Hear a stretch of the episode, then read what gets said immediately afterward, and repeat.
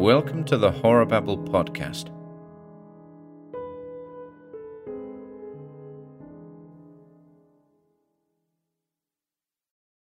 The Good Old Ghost Story by William A.P. White. But there ain't no such thing, said Jed Hoskins' old man forcefully. No such thing as what? queried the stranger with the black bag, who had just seated himself near the group. Haunts, Jed hastened to explain. Grandad Miller there, he says the old Lawrence home's haunted. And my dad, he says it can't be, 'cause there ain't no haunts. Aren't there, though? said the stranger, half to himself. You believe there be, don't you? asked Grandad Miller hopefully. Yes, I do. I had a horrible experience once over in England. England? This from Jed, who thought it a place only geography teachers could be familiar with. England it was. Would you like to hear about it? Yes, came a chorus of assent, even from old man Hoskins. All right. And so he began. It must have been about two years ago that Lord Fantomheath invited me to spend the weekend at Fantomheath Fields, his ancestral domicile. I accepted with pleasure and promptly forgot all about it. I was to have left London on the. on the. Well, I don't exactly remember the train, but it was somewhere about noon on Friday. I didn't remember my engagement until about six Friday evening. Then I hurried down, lo mas prono possible. Lo mas? asked Grandad Miller, the only Catholic in Higginsville. Lo mas prono possible. It's a Spanish phrase meaning as quickly as possible. Oh. Percy, that is Lord Fantomheath. A gasp of surprise went round a man who could call a lord by his first name, was awfully angry at my being late. Harry, he said, if we weren't such good friends, I'd cut you altogether. Well, Perce, said I, as long as you don't cut me all apart, it's all right. But that's just what might happen, he explained. If you stay, you will have to sleep in the chilling chamber, otherwise known as the bloody bedroom. It was there that my revered ancestor, Lord Felix of Fantomheath, committed suicide by slitting his throat with a razor. Since then, every guest that has slept in the beastly boudoir has been found next morning with his throat cut.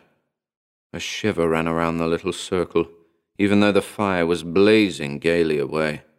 Did you sleep there? asked Bob Hill. Of course. Would I be afraid of the ghost of a long dead Englishman? Never. So Percy, at barracks, the butler, show me upstairs to the horrible haunt of the suicidal spirit feeling marvelous. I began to dress for dinner. Now, if it hadn't been for Percy's sister, Alicia, it might never have happened. But I was hopeful of persuading her some day to marry me.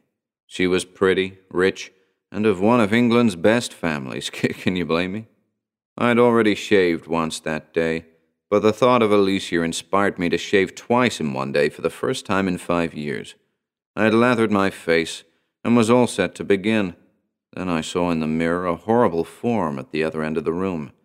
It was absolutely and indescribably horrible. It was one of those things that are unmentionable, that should not be. It had a slight semblance of human form, but it was horribly distorted. It was unholy, sacrilegious. It is not healthful for a man to see such things. Slowly it advanced on me.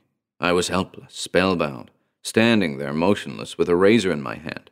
An arm appeared from nowhere on the shape, seemingly projected like the pseudopod of a protozoan. Like the witch of a what? asked Jed. Never mind. Anyway, an arm appeared. The thing was now standing directly behind me. Slowly it reached out and seized my hand. I could not move. Still more slowly it drew my own razor in my own hand across my throat. But you're not dead, Bob Hill objected. How come? Wait a moment and you'll see. I came to in Alicia's arms. She was supporting me, while Barracks poured brandy down my throat to revive me. My hero, cried Alicia. You freed the family of its curse. It has been foretold that if anyone survived the gruesome ghost's attack, he, I mean the ghost, of course, would never be able to appear again. Alicia, I said, I claim but one reward. Will you marry me? And Barracks discreetly turned his head and so we lived happily ever after. But I don't see, Hill reiterated. How come it didn't kill you? Very, very simple. But how? I was using a safety razor. Now, gentlemen, he went on, opening the black bag, I have here a very fine assortment of Burham Triplex safety razors at very reasonable prices.